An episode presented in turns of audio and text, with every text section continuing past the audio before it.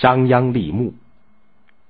齐威王的时候，有实力的大国是齐、楚、魏、赵、韩、燕、秦，称为战国七雄。前面的大国公推齐威王为霸主，秦国在西部比较落后。公元前三六一年，秦孝公即位以后，想向中原伸展势力，他先下了一道搜罗人才的命令，不论是本国人或者是外来客，谁能叫秦国富强起来，就得到重用。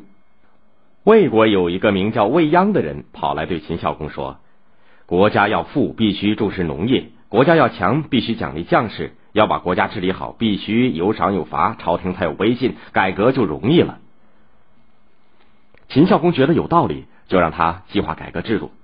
可是不少贵族大臣都反对。过了两年多，秦孝公的军位坐稳了，就拜商鞅做左庶长的官改革制度全由他拿主意。公元前三五九年。魏鞅起草了一道改革法令，秦孝公看了，点头说好。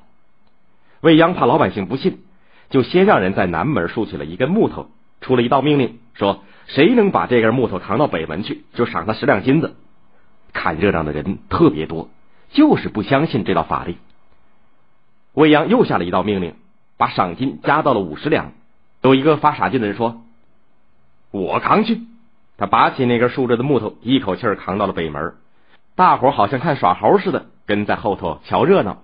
未央立刻叫人赏了他五十两金子，表扬他相信朝廷的命令。这件事一下子传遍了全都城，不久全国人都知道了。接着，未央就公布了改革的第一部法令，大致的内容有：每五户人家编为一五，十家编为一十，一家有罪，其余的九家应当告发。不告发的和犯罪的人同样有罪，告发的有功。居民必须领取凭证，没有凭证的不能来往，不能住店。官职大小和爵位的高低，拿杀敌多少和立功大小作为标准。贵族也一样，杀一个敌人记一分，升一级。功劳大的地位高，田地、住宅、车马、奴婢、衣服等等，随地位的高低分等级享受。在军事上没有立过功的人，就是有钱也不得铺张。百姓生产粮食和布帛的。免除官役，凡是为了做买卖和为了懒惰而贫穷的，连同妻子儿女一起收为官府的奴婢。弟兄到了成年就应当分家，各立门户，各交各的人头税。不愿意分家的，每个成人加倍赋税。新法令公布以后，没有军功的贵族领主失去了特权，立军功的有赏，最高的赏就是封侯。封了侯也只在封地里征收税收，不能直接管理老百姓。这样一来，贵族领主制度的秦国变成了地主制度的秦国，农业生产增加，军事实力大大增强。巨大的变化引起了贵族领主的反对。秦孝公处罚了反对新法的大臣，把未央提升为大良造。接着，秦孝公就让未央实行更大规模的改革。最重要的有下列三项：一是开辟阡陌封疆，阡陌就是供兵车来往的田间大路。春秋时代。打仗呢，大多使用兵车。到了战国时代，各国打仗都用步兵、骑兵，很少用兵车。所以，东方各国早就已经陆续把阡陌开成了田地。这会儿，秦国除了田间必要的走道以外，把宽阔的阡陌一概铲平，也种上庄稼。